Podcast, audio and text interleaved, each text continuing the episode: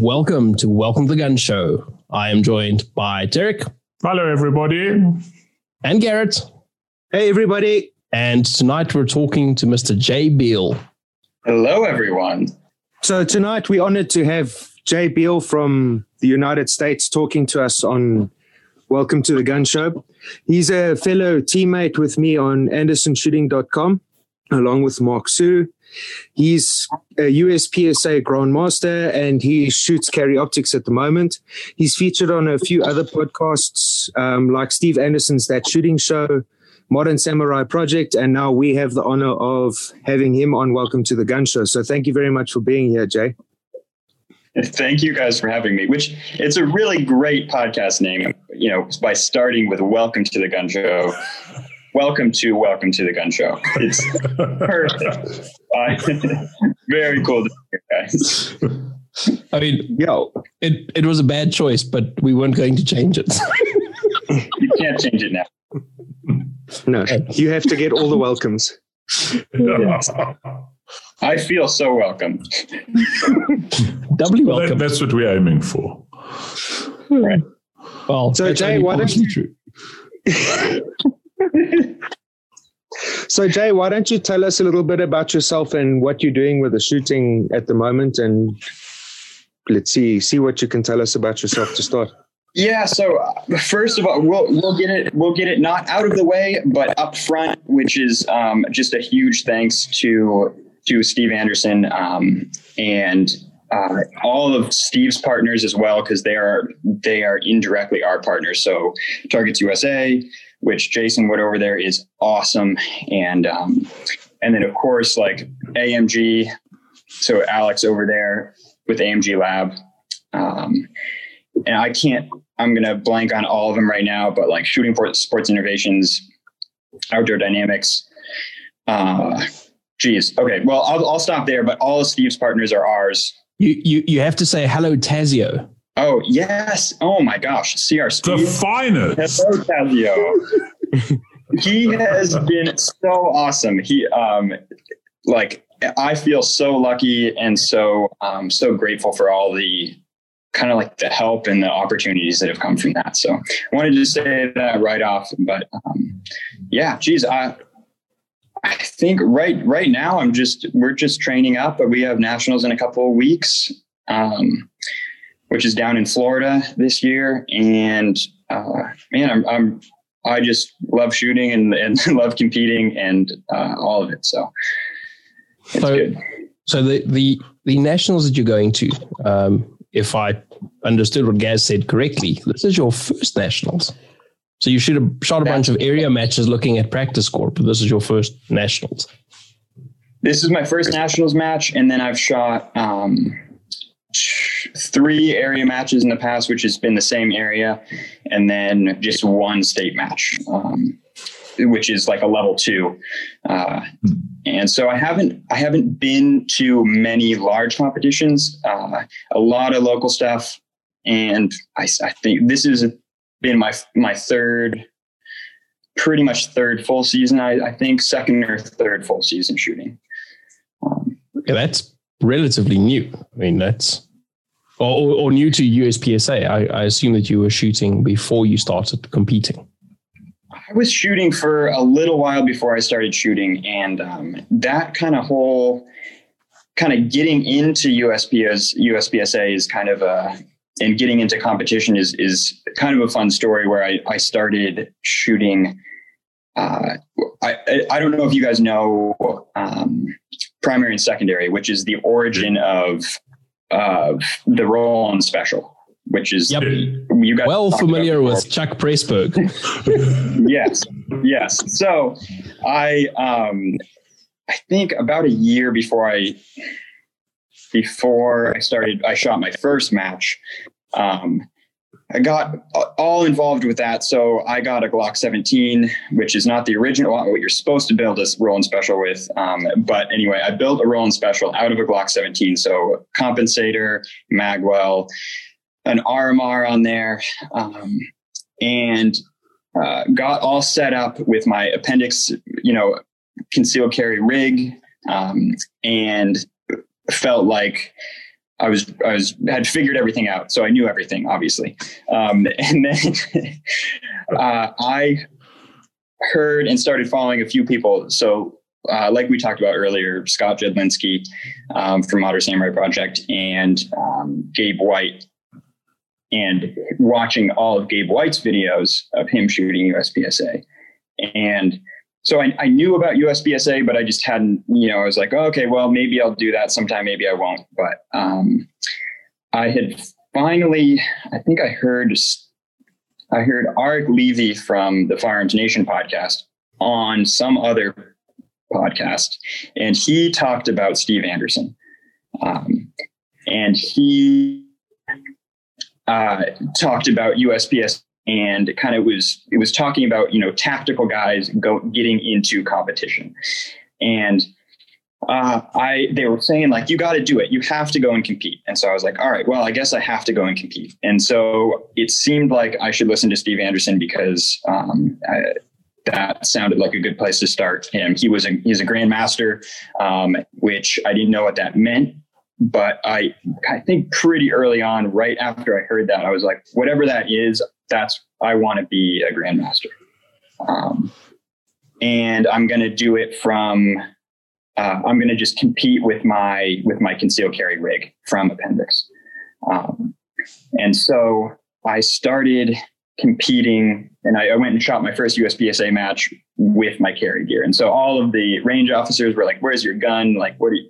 You're going to do that. They're like, okay, make ready, but I don't see your gun. Are you shooting PCC? What's happening? So, um, and so from there, like from my, I think before I shot my first match, I I was pretty heavy into listening to Steve's podcast and dry firing a ton, um, and and I was fully hooked before I even shot my first match. So, um, and it just kind of kept going from there. So big into competing as much as I can, but but also just dry firing as much as I could early on. Um, and that's how it all started. So, at at what point did you decide to move away from shooting appendix and open and yes. uh, shoot carry optics?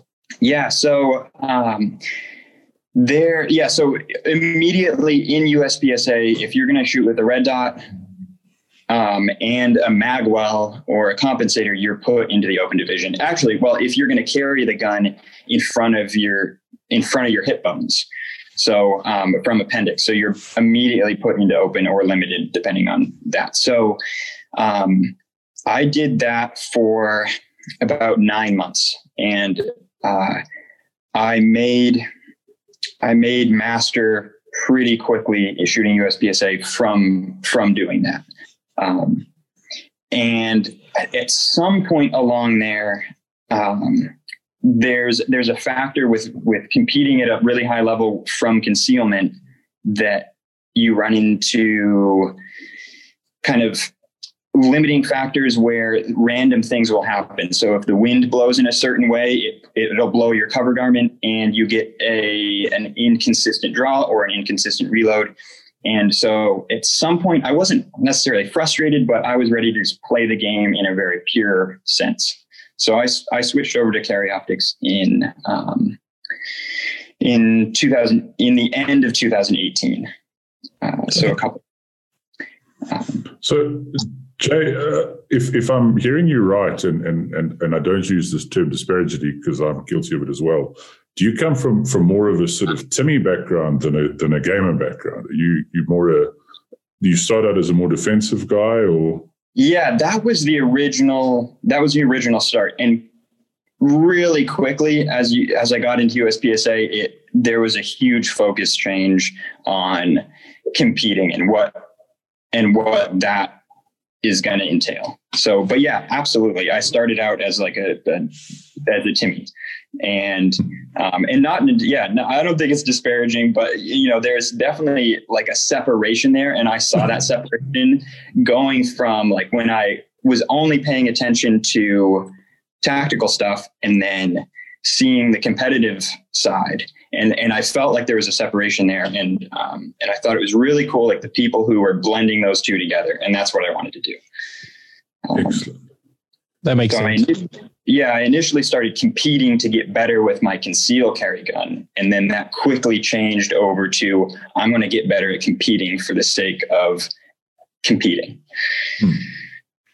Yeah, so and, that's and, shooting IPSC with my USP nine, so I, I, I know what you mean. I started shooting IPSC in standard, shooting a SIG P229 in 357 SIG uh, with like 14 round mags because that's all that you can find. Um, you know how you get wasted shooting uh, standard, which is the equivalent of your limited, or sort of the equivalent of your limited. Yes. When you have 14 rounds in the gun and you have 200 power factor ammo. yeah, it's, it's it's difficult for sure. but it was fun. Good learning experience. Um, Absolutely. Won't do it again. So there's many things we only make that mistake with one scorn. Which in those case, more than once. yeah. Okay. Touche. I shot that gun yesterday. I love it still.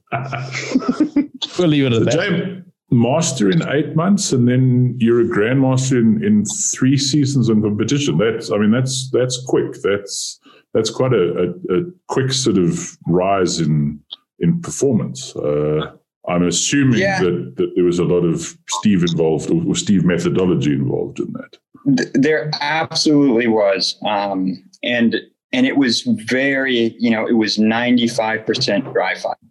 Um, so very little live fire in that. So yeah, it was it was master in seven months from from concealment, and um, and then it was another 11 months after that before I made grandmaster in uh, carry optics, or yeah, in in in another division. So, um, but 100% it was it was Steve Anderson's first 12 drills, um, and it was just doing those for for five minutes each. You know, so that's about an hour a day um, initially, and uh, very heavy on on on dry fire. And whenever I got out to live fire, it was it was basically just making sure the gun worked and making sure I could hit the targets. Um, and there there wasn't a lot more taken out of live fire for sure. But yeah, super heavy on dry fire. Um, all of Steve's stuff, uh, which is where which was then it was really cool to meet Steve um, shortly after I had I had uh, switched to carry optics and made grandmaster. So um, yeah, it was about a year after. I had switched to carry optics, um, and I just made grandmaster, and then I I got into a class with Steve, um, and then we've I've been in another class since then with him, and uh, so yeah, it's been it's been a lot of fun. It's I enjoy this a lot. uh, one thing to clarify is, and correct me if I'm wrong, Jay, you made master shooting the open division, and when you switched to carry optics, you basically had to start from zero again to get to gra- grandmaster in carry optics. So it's not like the master carries across all the divisions. It's for that division. That's that's right. So in yeah, so as a master in open, um, as soon as I switched to carry optics, um, usually your first classification, you're automatically a class in any other division. Um, I made I made master right away with my initial classification classification in carry optics, um, and and hung out at Master for yeah ten months or so. Um, okay. Before that, before Grandmaster. Hung out. Yeah. That's called sandbagging in IDPA.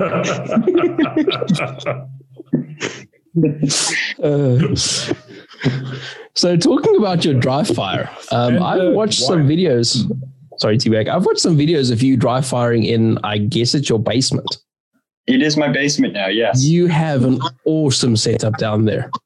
Um, lots of space to move. I saw some swingers in there. Like there's that's a that's a wicked setup to to have to be able to uh, to dry fire in. Yes, creepy. It's the only reason for it's the it's the only reason for building a house. You know, you have to you build a basement so you get a space to dry fire. And whatever happens that secondary.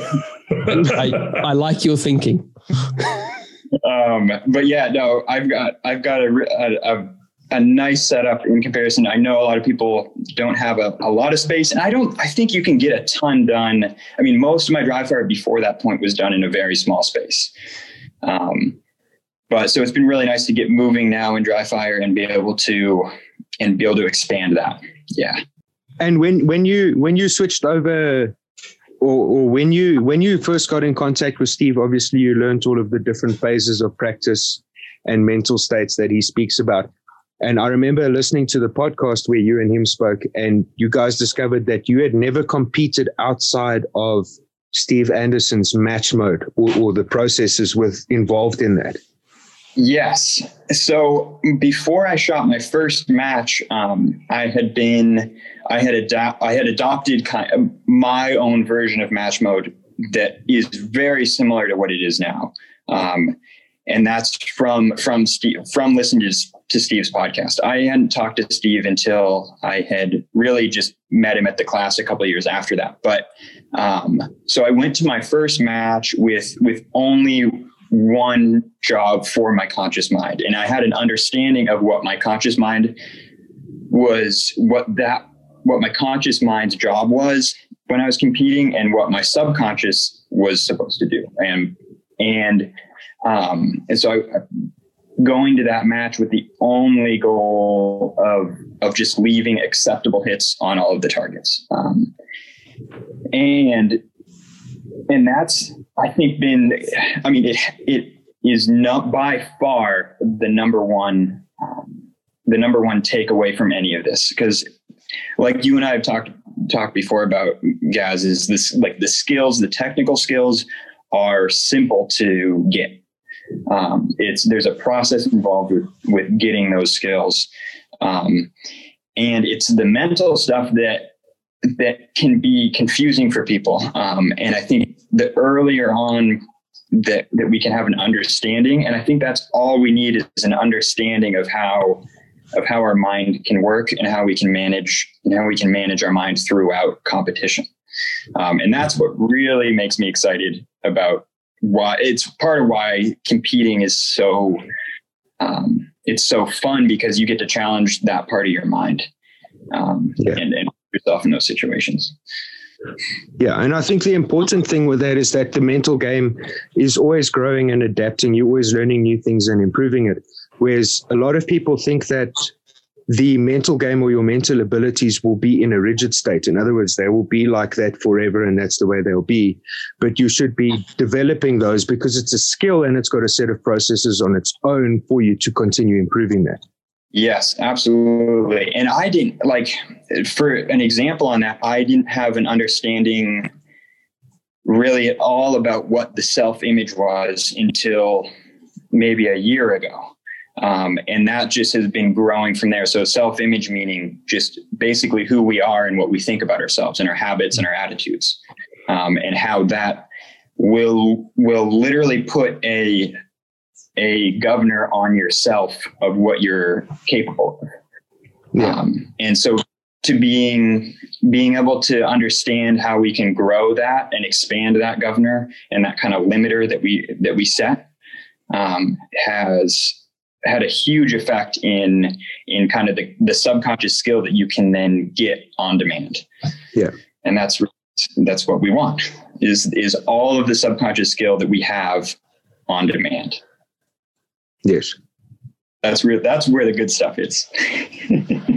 so that's that's, that's that's quite a head start. I mean, I, I remember my maybe not my first match, but my first couple of matches following that that sort of intro to the sport, uh, where I was literally just running Ricky Bobby.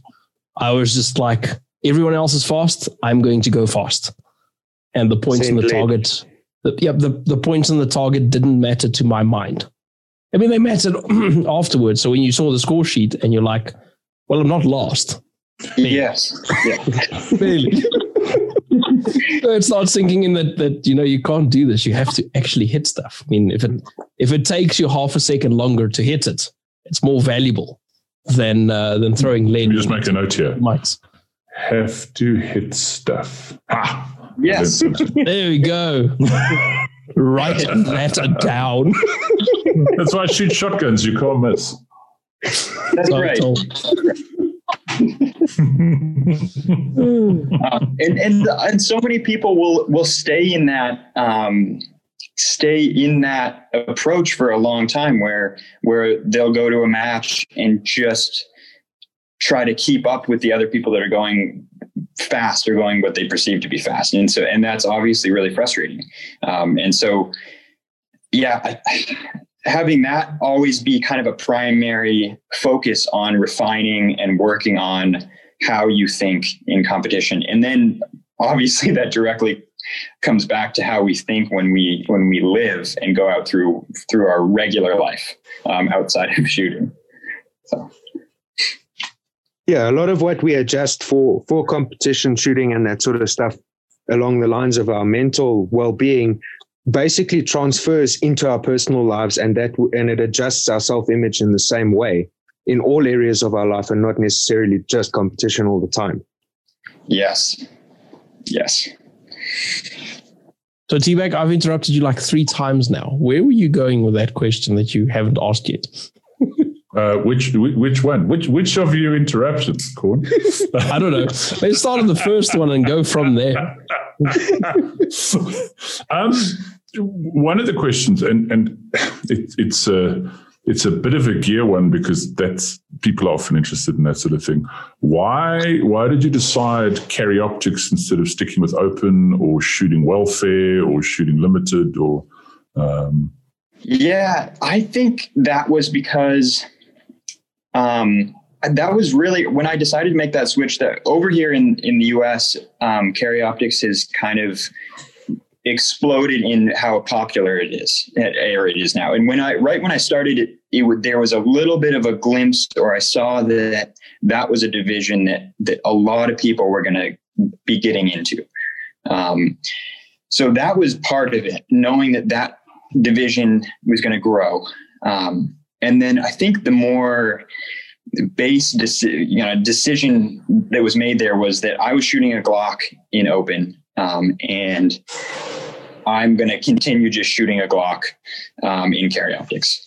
So I already had, you know, I think a, a Gen 4 MOS, and um, I, I think it maybe I got a 34 right after that because we can use those in in carry optics and, um, and put a dot on it, and I, I could use the same grip that I was using when I was shooting open, and so it was it was an easier switch to make there. Um, and I wanted to keep shooting a red dot, and I did not want to have to deal with um, with loading major power factor for open. Um, and I was and I shot factory ammo for uh, for a long time. Um, so I made made Grandmaster shooting factory ammo. I. I mean, I'm still not reloading yet either. Um, uh, but that's we're we're working on that. okay, who's got the Dillon? Yeah, I want to jump in here and remember what Tarek said at the beginning before we started. Ignore that. yeah. Oh no, we've spoken quite a lot about the Dillon stuff, so we've got yeah. Jay and his brother in on the right path for them. Dillons are awesome if you look after them. Mm. Dillons are fantastic. You know, it's better than a Dillon factory ammo opening a box and going, look, there's bullets. Let me shoot these. Exactly. that that is really only approachable if you're in the uh, firearms trade. Yeah, even or America. They're not at the moment. No, uh, at the moment, if you want to shoot over there, I believe that uh, you you have to shoot CZs because they'll feed rocks, and rocks are everywhere.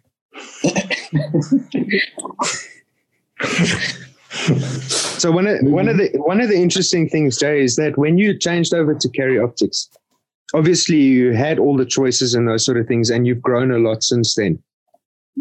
Now you and I are both competing very well with Glock pistols, but I wanted to ask your perspective on why you continue to use the Glocks. And, and, that you haven't switched out to some sort of heavy CZ or one of the Tanfos or something like that, where because I believe that carry optics have increased their weight that the pistols are allowed now. Yes, they have. They can be um, infinite weight. No, I don't think anyone's close. actually got them to the maximum weight that they can be. Um, but I, I uh, have just stayed with Glocks because they they seem really simple to me, um, and I I'm I'm hesitant to make a switch Um, you know, under under this under current circumstances where I'm I already have Glocks and I and I shoot them. Um, I think that I have an advantage with with gun handling with the Glocks, um, especially when they without a without a magwell and carry optics. So I think there's a lot of forgiveness in the the plastic kind of you can throw mags at the magwell pretty hard, and um, there's some forgiveness there. And with a lighter gun, I think you can you can draw them quicker and you can transition them quicker. Um, as far as recoil goes, I have I don't know. I haven't shot any other guns, so I don't know. They all recoil. That's the thing. yeah. They, Have, they having, all, they all shot, recoil.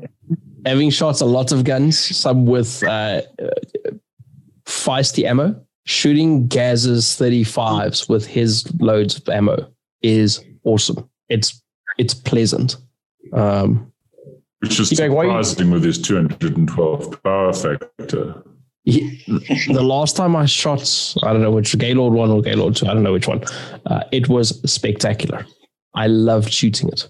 Like if I didn't own two edges, and I wasn't more interested in shooting like men's guns, I would buy 235s. I'll swap Man's you. guns. I'll swap you two 35s for you two edges. And I'll even throw in 10 mags. No, as I said, I'm, I, I like shooting men's guns. So No, But you don't have- you shoot don't- you don't have nine more 35s. single stacks. Hmm. yeah, I can't shoot the I can't shoot the edges at the moment. Gaz has half the guns. like he doesn't have any of the registered parts. Controlled half. Yes, he doesn't have any registered parts, but he has both the grip modules and the I main have grips, yes. Well, wait until Gaz is finished with him, then I'll swap you for two thirty fives. No thanks. we Just got off topic. Let's get back to okay so so that's actually that's interesting thoughts because you've got much the same ideas and thoughts about why running the glocks is advantageous in competition where most people seem to i wouldn't say badmouth but they tend to frown upon them or frown against them or, or however you want to phrase it. So that's actually interesting to hear. Yeah, I think a, a lot of people's complaint with them is the um, is the trigger, and I guess how that can how how the Glock's triggers are or their reputation, and um, and I I think my solution to that has been just to not think about it very much and not mess around with it very much, um, and and I, I kind of not you know not letting that be something that mentally holds holds you back and and so Hmm. the Glocks just they they work you know and and I think that that has to they you ha- they have to be accurate enough and then they have and they have to be 100% reliable um, and and those are the things that that matter the most. Um, which obviously I'm Yeah, open they, to they do those really well. they do those mess with them. they do those things really well and obviously there's so many so many guns that do that well um, and uh, but it's it's simple it's simple to me for now and and i'm happy with it for now so I'm contractually obliged to strongly support your choice of Glock. i think perfect then Despite all the rubbish I talk about them, I do really like them Ah. a lot. I like them a lot. and uh, just out of interest, Joe, what, what dots are you running on the guns? Um, kind of in the same the same line. Um, I started out when I was shooting open um, with RMRs, and then that's what I had. So I put that. I put an RMR and a 34, and then as soon as the SRO came out um, back in 2018, I think, or 18 or 19, maybe it was 19. Um, that's when I put the SROs on, and uh, and and kind of along the same way you know if yeah maybe there are better optics out there but it's it's what i have on there right now and um, and they work and uh, and so that's what i've liked with them and so it's just a glock it's a glock 34 with a with an sro a Trijicon sro um, and what moa are your sros those are the five so they're the largest that i could um, just just in the sense of uh, I don't think. I mean, we're not we're not shooting things to the point where we would want necessarily one MOA or where I would want a one MOA. Um, or a 2.5 or anything. So, you know, it's, it's what I'm, it was, it's what I was used to. And so that's what I put on and that's what I like. Hmm. Yeah. That makes sense. SROs are spectacular optics, by the way. Hmm. So I'm, I'm getting a very like distinct sort of if, if it ain't broke, don't fix it kind of approach from you, Jay. yes. Yeah. So that's why you have two you have two competition guns so that you can you can put all of the braking on one and then you can have a nice a nice one for competing. Uh, so so jay and i have many of the same views in terms of practicality. Okay so yes. so we also shouldn't get jay onto an episode talking about uh, exotic guns that you love. I was going to say, is, is Jay also a massive 300 blackout fan or something? no, so I, was that, that was probably that was the hardest, the most difficult lesson, uh, difficult uh, podcast for me to listen to all the way through. But I did. I made it through. Jay, Jay is a trooper. I mean, it was going on in the background. I was See background noise. That, that was a fun podcast to make. I'm sure it was horrible to listen to. It wasn't too bad. It wasn't too bad. you can speak the truth here. You don't have to hide. We're not going to kick you out if you say that it was bad. I'm not taking any chances. I don't want to be kicked out. Great. I mean, Corne only listens to the podcast because he's got to edit it, and Gaz and I just don't listen to the podcast. So hmm. you, you're ahead of the rest of us because you've actually listened to it. Fact. um, so Jay, you're on your way to your uh, to your first national. Um, what do you know about that match? Round count? How many hours are you traveling to get there? How many days? How many yes, stages? So, so I they haven't released stages for it yet. Um, usually it's an 18 to 20 stage match um, over three days. Um, and that is a match that I am flying to. Um, and so my brother and I, um, my brother who competes with me, Nick, um, him and I are flying down with another buddy of ours, uh, Saul, and we uh, we're going to fly down and then shoot the match over the three days and, and come back. So that I think round count for that is around 450, 500 rounds. Okay, that's um, a that's a pretty big match. It's a pretty big match. It's um, it's the first uh, the first multiple day match that I ha- uh, will be shooting. Um, and so where you're, you're, we're shooting in half day formats. So, you know, we're uh, shooting in the afternoon and then the next day in the afternoon again the following day. So um, that can be really exciting. And it'll be a, I mean, there's what's, there are few things better than going under the range and shooting all day. So um, it's going to be a great time. Yeah, it'll be good. Is that at Frostproof, where the, the World Shoot was a couple of years ago? That's correct. It's at Frostproof, and that's where the the last few nationals is, have been. I, I, guess last year was a little different, but they always have the nationals there. Um, as far as as far as I know, and as far as I as long as I've been paying attention. Yeah. Okay. And you guys have, so you, as I understand it, you guys have got multiple sort of nationals. So this will be like Carry Optics and something else um, but it, it's not all the divisions. Yes. So they had our um, single stack or classic nationals earlier, along with um, our limited 10 and revolver. Um, so they had those last month. And they- no, no, I, I, I strongly disapprove of limited 10. yeah. Well, it's a division.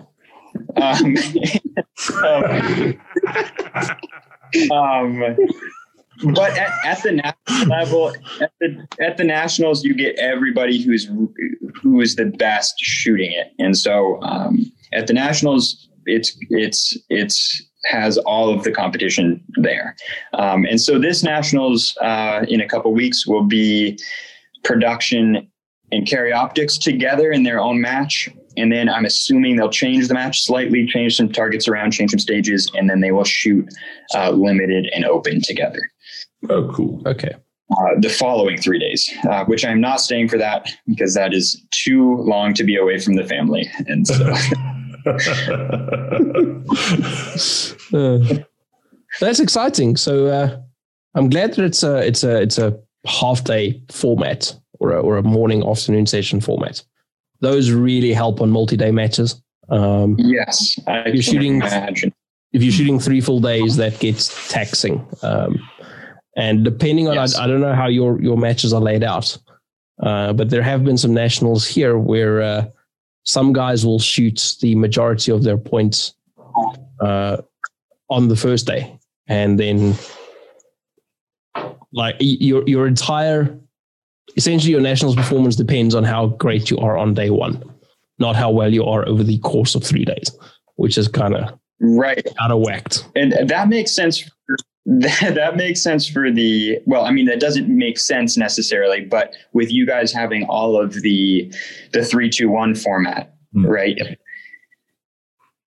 Um, and and where this nationals most everything is going to be, you know, twenty to thirty two round courses. Um, oh, that is that is what it has been in the past. Um, and and so you'll have a lot. This is my assumption that you'll have a lot of points every day shooting, um, points available. Especially if the uh, if if they're like like I said, twenty to thirty two round stages. That's those are pretty. Those big. Yeah, that's big points per. They're big. They're. Yeah. As I understand it, though, as a rule, you guys generally only shoot short stages on classifiers. Is everything else generally a pretty big stage, as I understand it? That seems to be the trend. Um, I think we're now starting to get to where classifiers, some of the new classifiers that are being shot are shorter courses with with movement involved, um, where you'll have you know three or four different positions, but maybe it's only you know twelve or four. Um, which is exciting to see the sport going in that direction for us. And so I think we're starting to see a change, but absolutely in the past, it's people want to go to a match and they want to shoot as many rounds as possible, which which I don't understand. I really appreciate the shorter courses with movement and uh, and all of that, but um, I think we're starting to head in that direction. I, I hope so. Hey, a few more years, you guys might even shoot IPSC. no, no, no. Let's and then I need to give up the 34s. sorry, sorry. I won't even make any jokes about the metric system. Please don't.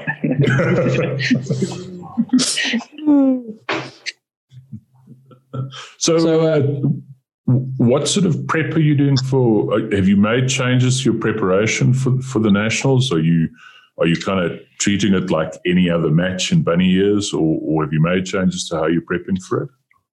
Yeah, so my my approach always from the beginning has been um, very consistent consistent training that that just always goes and focuses on places that that I identify at, as as needing to be improved um, while maintaining other skills that that I already have. And so, as far as the preparation goes, all it is is going to be um, increasing the amount of live fire that that I'm that I'm doing and and becoming a lot more comfortable comfortable on what we were talking about before, which well before we started recording, by shooting partial targets um, and having those targets be be so normal that that subconsciously we can shoot them at the you know we don't have to be afraid of them and um and anything like that. So my my training's been consistent like it always has uh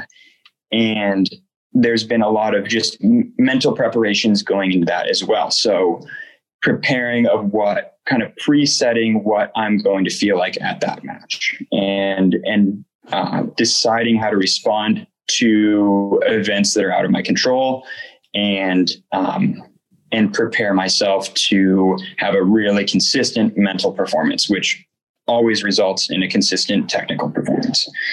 Uh, so that's the kind of stuff that I'm working on, um, that's the kind of stuff that I'm always working on.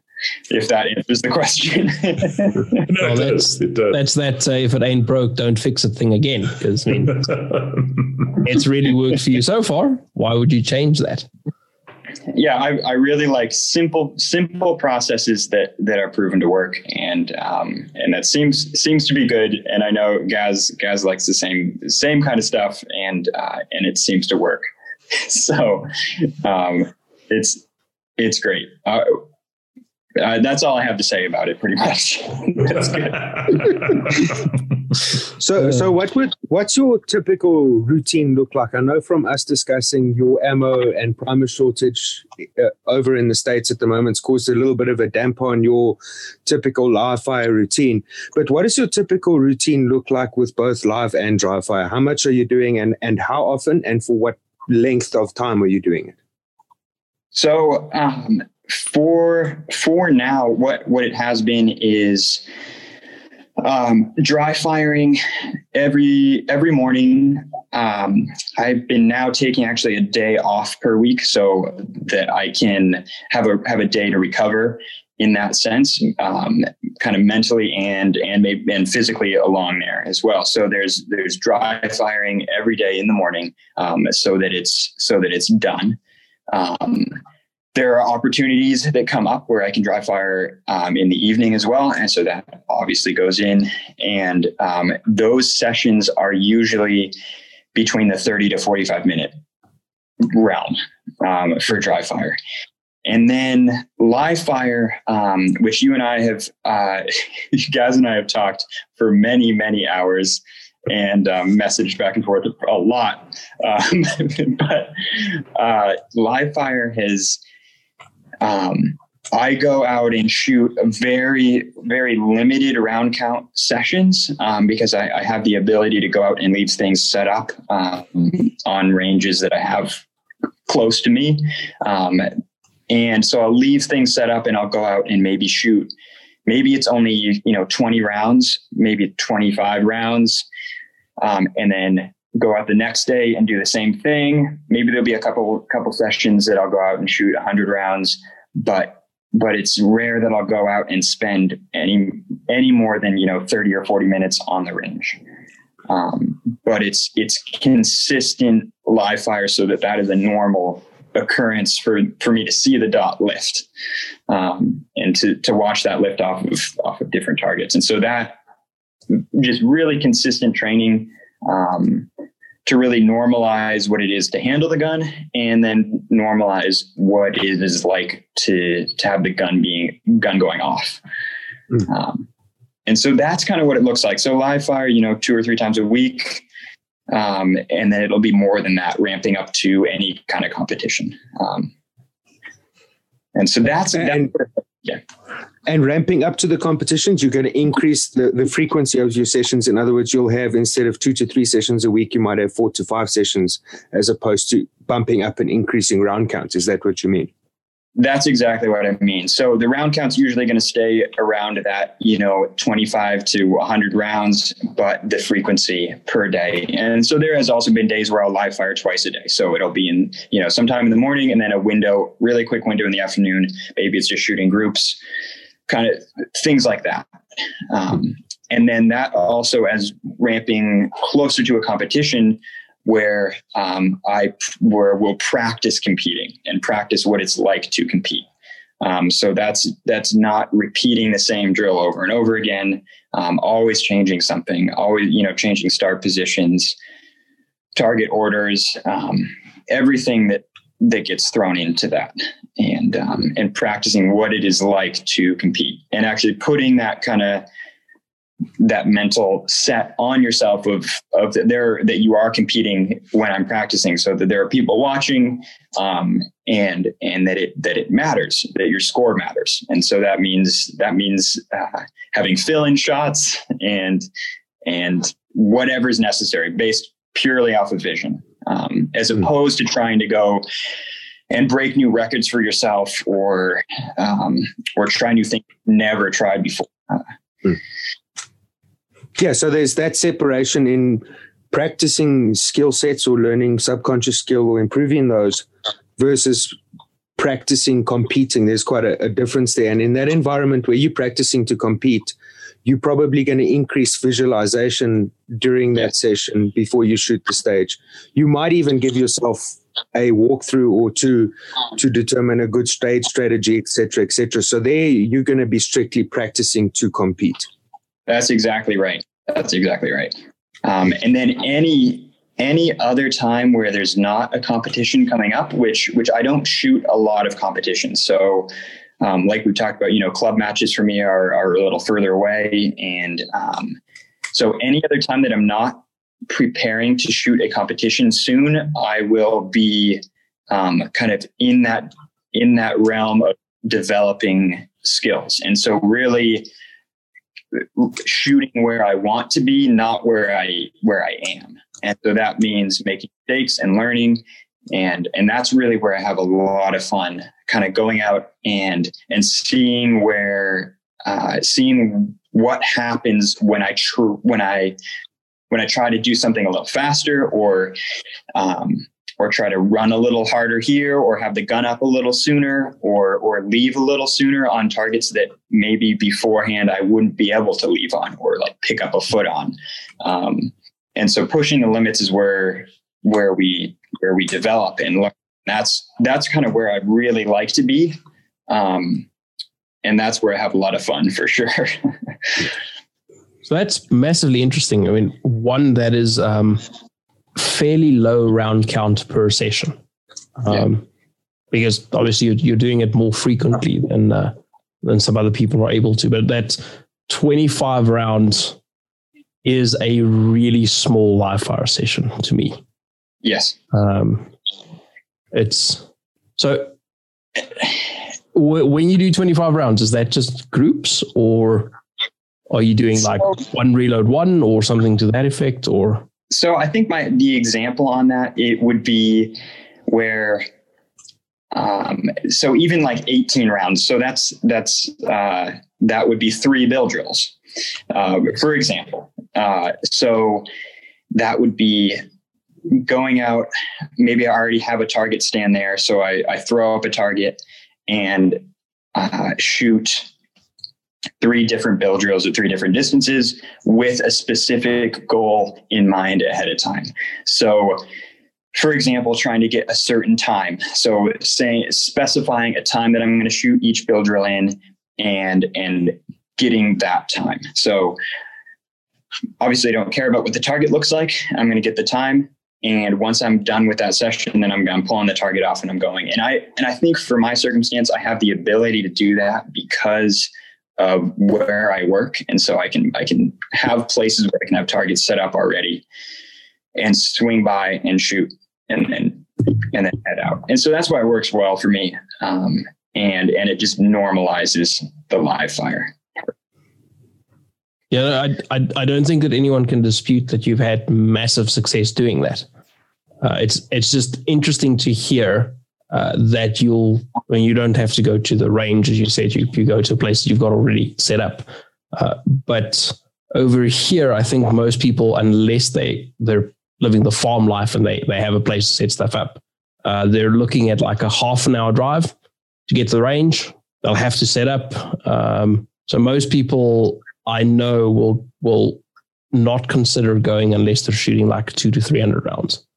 Um, yes, so that's that is massively interesting. I, I I I like the idea of doing it more frequently, but for lower round counts. It's to say it's not really practical for us, but uh, yeah. it, it makes sense. And I think it it helps be to be really disciplined with um, what your what your focus is for that short session. Um, and so during those times where maybe I'm at the range for five minutes, I'm I'm extremely focused on exactly why I'm there and what I'm doing, um, and and then that can translate into when you you know you get good at that, then you can translate that into larger larger sessions where you are shooting two or three hundred rounds. Um, but but defining ahead of time before I even go of exactly what I'm going to do and why I'm going to do it. Um, and I think that that again is one of the things that comes back to life on what am I what am I doing right now and why am I doing it? um, and and being 100% there, which is something that that Gaz has helped me with quite a bit. Is you know when you are there, what are you doing, um, and be be 100% focused on what you are doing at at a given moment, um, and that that's huge. Absolutely. And maybe something to touch on there is there's two different balances. So you're in a position where you can dry fire much, much more regularly than what most other people can. Um, like Corne said, people have drive to have to drive to the range. They've got to set up. They've got to break down, etc. So they'll have less frequent, higher round count sessions. But for you, with you having such small round count sessions, it's probably incredibly important for you to have that defined goal before you go to that session. Where someone who's doing 200 or 300 rounds twice a week, he's got a bit of breathing room where if he does go to the range slightly unprepared, he can literally waste 100 rounds and still recover the session by learning that halfway through the session. And I've caught myself doing that before where you get halfway through the session, you're getting a bit frustrated, you're not sure what you're doing or why you're there, and you can adjust because you've still got that ammo left in that session to fix it. Whereas with you, that round count's so low, there is no ammo to fix it if yes. you haven't gone there with a proper plan. And and that's absolutely to say, like that doesn't mean that I haven't gone to the range. And and so that's been something that I've learned with short sessions where I'll go, you know, in the past have gone and and shot and left without any more to shoot and and and with a feeling of that I, I didn't accomplish what I what I meant meant to when I went. And so that was a huge lesson that um, that the solution is so so simple, um, but it takes it takes discipline to to go and say to trust yourself with exactly what you're going to do. Hmm. Um, but yeah, that, that makes perfect sense what you're saying. Yep. And uh, it's also the, almost like every every range, all of those range sessions for you, every range session is almost like stage one of a match. Yes. Um, you you you you can't kind of oh well I'll I'll make it up just now. Uh, it, it's now or never sort of thing, which is interesting. Yeah, and I think um, kind of connecting that back to competition is like I know that I shoot better um, at competition in competition than I do in in practice, um, and I think that has been developed through through that kind of you know when I go and shoot that that's exactly what I'm going to do. But also, yeah, the kind of pressure from competition just enhances what we have, and if we allow it to enhance the proper the proper bits, then we then we get a better result than we ever could in training, than we ever could have possible in training. Um, and I think that's that's a place that anyone can be at. Um, but I think that that that requires an absolute focus on on the mental game and on the mental side and understanding uh, understanding kind of what we talked about before with the self image and and trust trusting yourself and your abilities. Um, so just just to touch on what Tarek said with the uh, everything's like a like a first stage for you. You're literally testing on demand performance every time you go to the range for that that small session. Yes. Like I said, you you've got nothing to make it up with. Uh, you've got to make that count. Um, so you're always shooting to your on demand level. That, that I really like that concept. Uh, it's it's an interesting take and it's different to uh, to the norm that I'm used to. Yeah, no, and I hadn't thought about it in that sense of it being an on-demand um, uh, kind of example before. So that's kind of cool to think about it that way. Yeah. Yeah, because you you're you're not getting to warm up with hundred rounds like like a lot of us do. Where I'm going to shoot some some bullseye, and then I'm going to shoot some ball drills, and then I'm going to get into doing some actual drills. I mean, by that stage, you're you're 150 rounds into a session, and you're you're warm by the time you start doing skills. Um, right. Right. So. Which which can help. It can help to be in a sense in a. You can definitely learn. In, or have you have the potential to learn more maybe as you are warmed up because you can start to push limits more um, uh, and so that's i mean both i think both ways are going to be work really well for people. And I think it's just whatever whatever the opportunity that people have, that's going to be take advantage of it and and know that it's the best that you have, and it's and and that's going to be the best that it's the best thing that you can be doing. Um, and that's that's where I like it quite a bit. that is fantastic insight. That is awesome. And then, Jay, out of interest, on on your dry fire, do you is is there kind of like an average week of dry fire in the life of Jay Beal, or does that change up depending on uh, where you are at, at any one time? It it changes quite a bit. So I'm always the the cert, there's certain things that I'm always doing. Um, so I'm always doing some type of draw, and then I'm always doing um, some type of, of reload. So either breaking down the reload or or doing some variation like that. So I'm always doing a draw. I'm always doing a reload. Now, both of those things take place in a lot of different forms. Um, so you know, with with a move with movement between them um, and all that. But everything else is is almost constantly changing and cycling through, um, and kind of finding all of the different variations that that different tasks can be done. Um, because there's so much that can be done in dry fire. I mean I don't know what a percentage would be, but you know, 90%, 95% can be done in dry fire. You know, so much of shooting is non-shooting. Um, and so there's a lot of odd things that will that I'll do, you know, with different start positions and um, different movement. And I, I, never get bored in dry fire because there's always something different to do um, or something to work on that that was identified in a previous match or a previous training session. Um, if that, I don't know if that answers at all, mm. kind of what was you what you were asking, but yeah. Uh, yeah, dry fire and the environment around dry fire is continually adapting. It's always growing. It's always changing. There's new things to do. Uh, and, and, related to that, and it's, it's something I've actually um, discussed with Gaz, and, and I think a lot of people will find it interesting, especially after the lockdown we had here, where we didn't have matches for six months at all. How how do you how do you maintain sort of discipline and and motivation to keep practice uh, or to keep on top of things if you're not shooting regular matches because that's something we've had people ask us a couple of times you know it's it's if you don't have a match or two in the month to look forward to, how are you how are you keeping yourself motivated to not just stay in bed a little bit longer or um...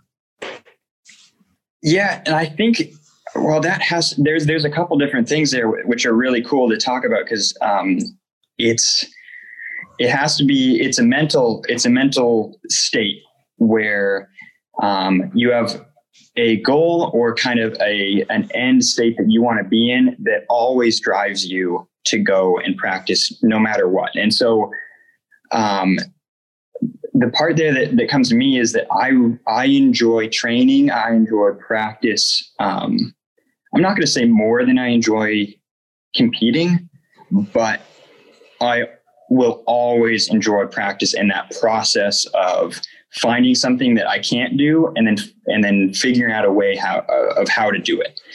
And so really really liking that pro- that process helps so much. Um, and then back to the the goal of of what what you are motivated by and and being able to always kind of have that in the back of your mind of, of why am I doing this? Well, it is to become excellent at, at this to achieve this or attain this certain aspect. Um, and I think it, it has to be different for different people because training, you know, all the time isn't for everyone necessarily. I think that that it depends so much on on what your goals are or what your level of participation is within the sport. Um, I don't know if that answers it, but it's in the mind. It's in where where you want to go and and what you enjoy doing. So I enjoy the I enjoy the process of of practice of training so much that it is uncomfortable to not partake in that process, if that makes sense. Um, that makes sense. I, it's it's very uncomfortable to to not continually be learning. Um, I, I don't like that that the way that that makes me feel. so I always learning and always developing things um, is where I like to to be. So I, I have two questions, uh, and I'll, I'll start with the first one that is more closely related to uh, to Terry's question.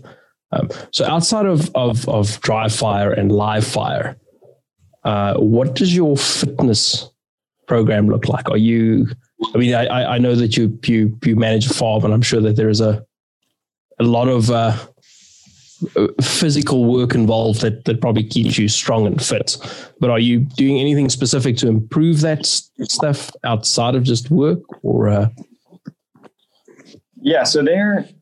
Sorry.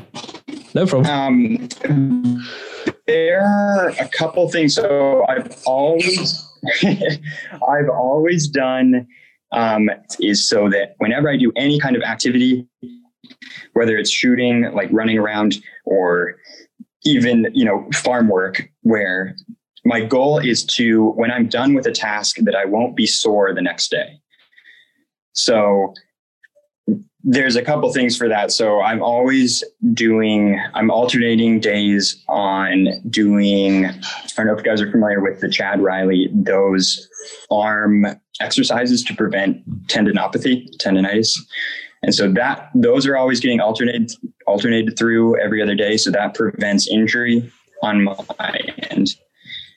And then um, a sense of getting stronger and more explosive. So that means doing squats and um, lunges and different things like that to strengthen kind of legs and explosive movement and and those are things that I just do consistently and they're they're really quick sessions um, so you know it, it, takes five minutes to do the arm exercises to prevent uh, developing tendonitis. And it takes five minutes to do like 100 squats or whatever and prevent yourself from getting sore the next day and also get stronger. So that's kind of what I'm doing. And that stuff is, is also every day, um, alternating back and forth. Perfect. That makes sense. That's a, that's a really good way of doing it. Um, short bursts that, that improve stuff as opposed to, uh, like I said, you don't want to be sore the next day. Um, Exactly. Never sore the next day. Then you're out I mean, of it for three days because you can't move.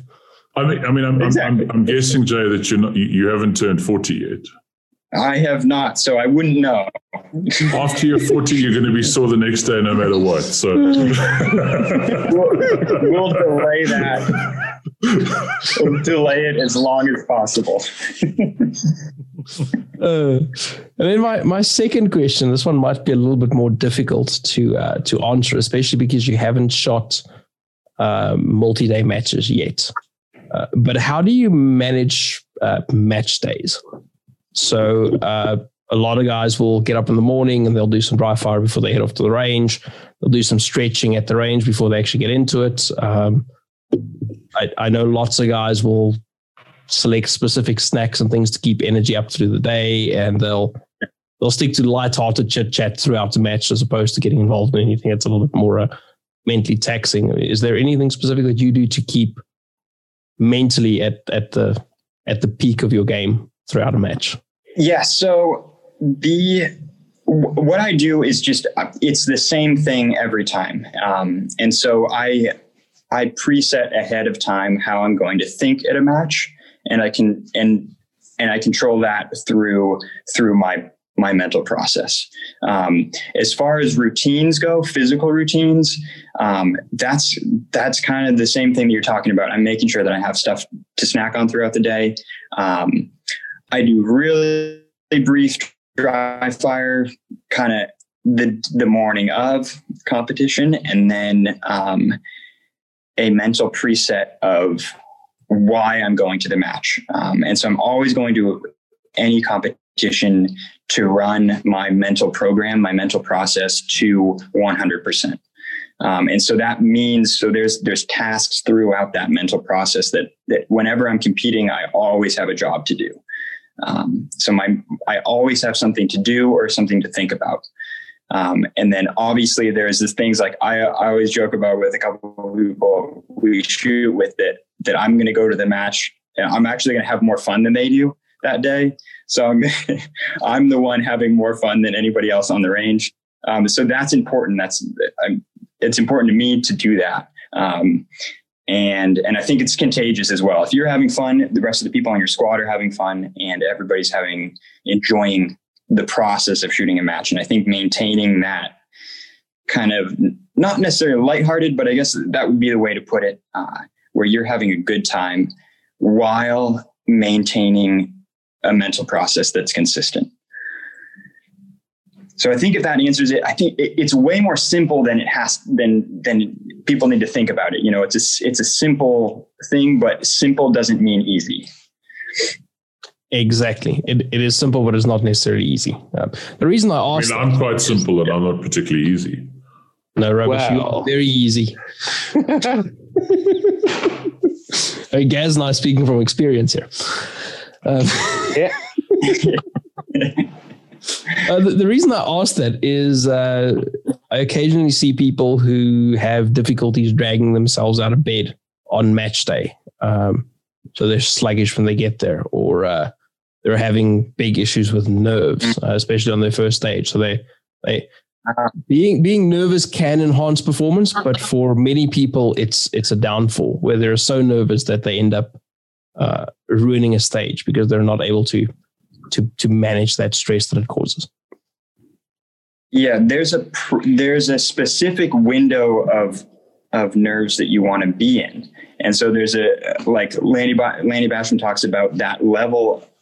Um, each sport requires a different uh, level of um, I forget what the word he uses, but there's there's a certain spot that you want to be in. So you have to know how to either if you're if you're above that threshold, how to bring yourself into the proper window. And so I do that through through breathing, and that's something I've I've done more recently. So if I find that I'm above, I have a specific thing that I do with breathing to bring me back down to where I need to be. And if I'm below, then I think my my way to bring myself back up is to is to start having more fun. So that's joking around with people, that's having a good time, and that brings that level back up.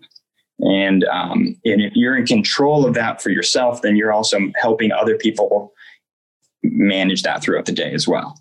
Um, so specifically with the breathing, um, I think it's just it's just being aware of, of your breath and going all the way out with your breath and holding and then coming all the way back in and holding and, and kind of repeating that until that's what works for me. And I think different people are going to find different things that work really well for them.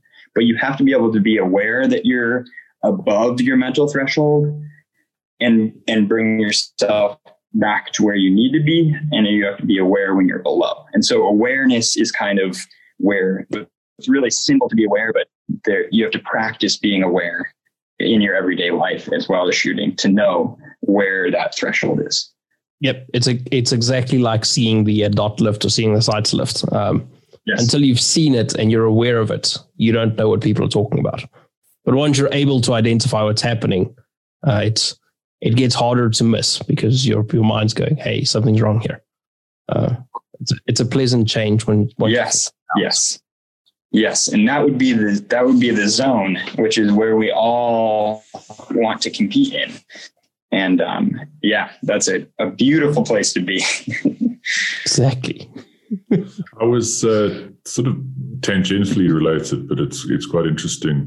Uh, in one of Mike Seeklander's recent podcasts, he interviewed Rob Leatham about his uh, single stack mm-hmm. nationals win, and it was very surprising to hear that sort of one of the greatest shooters practical shooting has ever seen, still gets nervous at matches.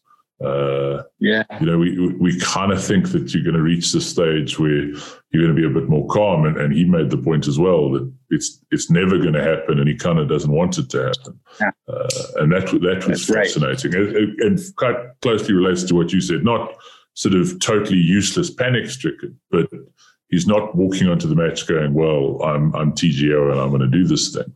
Uh, so yes. That, if, that was, if if the outcome matters, there there should be something that sort of lifts your heart rate at least a little bit, um, because you care about it. Yeah.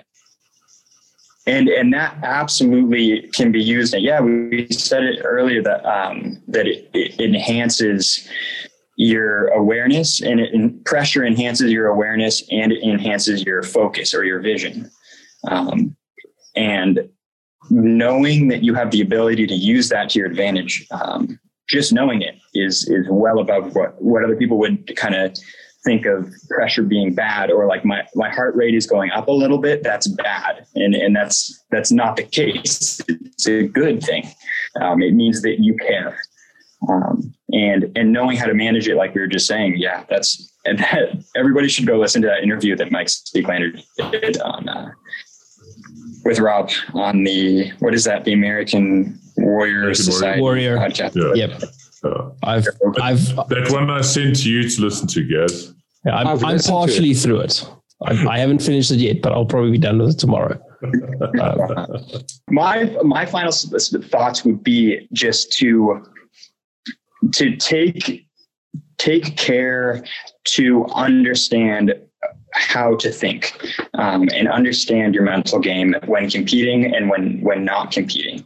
Um, and I think that's the biggest thing for, for anybody to take away. And that's the biggest reminder for myself to continue going forward with that being kind of the primary focus of taking care of what we think about and and being aware of how we think. And and that can help us so much to get to get all of this stuff out and to be able to get our subconscious skill in competition but also to get the best uh, the best version of ourselves in our everyday life. And so that's that's how i wanted those are my closing thoughts. And that is awesome. Um, Jay, Jay, from from from our side, we really want to just say thank you for for spending your time with us. We we appreciate that you've taken time out of a busy day, busy day to, to chat to us. Um, we really would like to extend the invitation that that you come chat to us again when uh, you've forgotten how how dull this was. Uh, and uh, you, you're always welcome on the show. We really appreciate you spending time with us. Um, and if we don't chat to you before then, really good luck for the Nationals uh, and do what you know how to do. Thank you, guys. It's been an honor. Yeah, thanks very much for coming on the show, Jay. It's actually an absolute honor to have you on the show. Um, obviously, if you are enjoying our content, and we hope that you are because we're getting a lot of tremendous support from everybody, um, please drop a like, subscribe, and obviously, as always, a minimum of five stars is required to get into the club. Until then, stay safe and we'll see you guys soon. Cheers. Bye, everybody. Later, losers.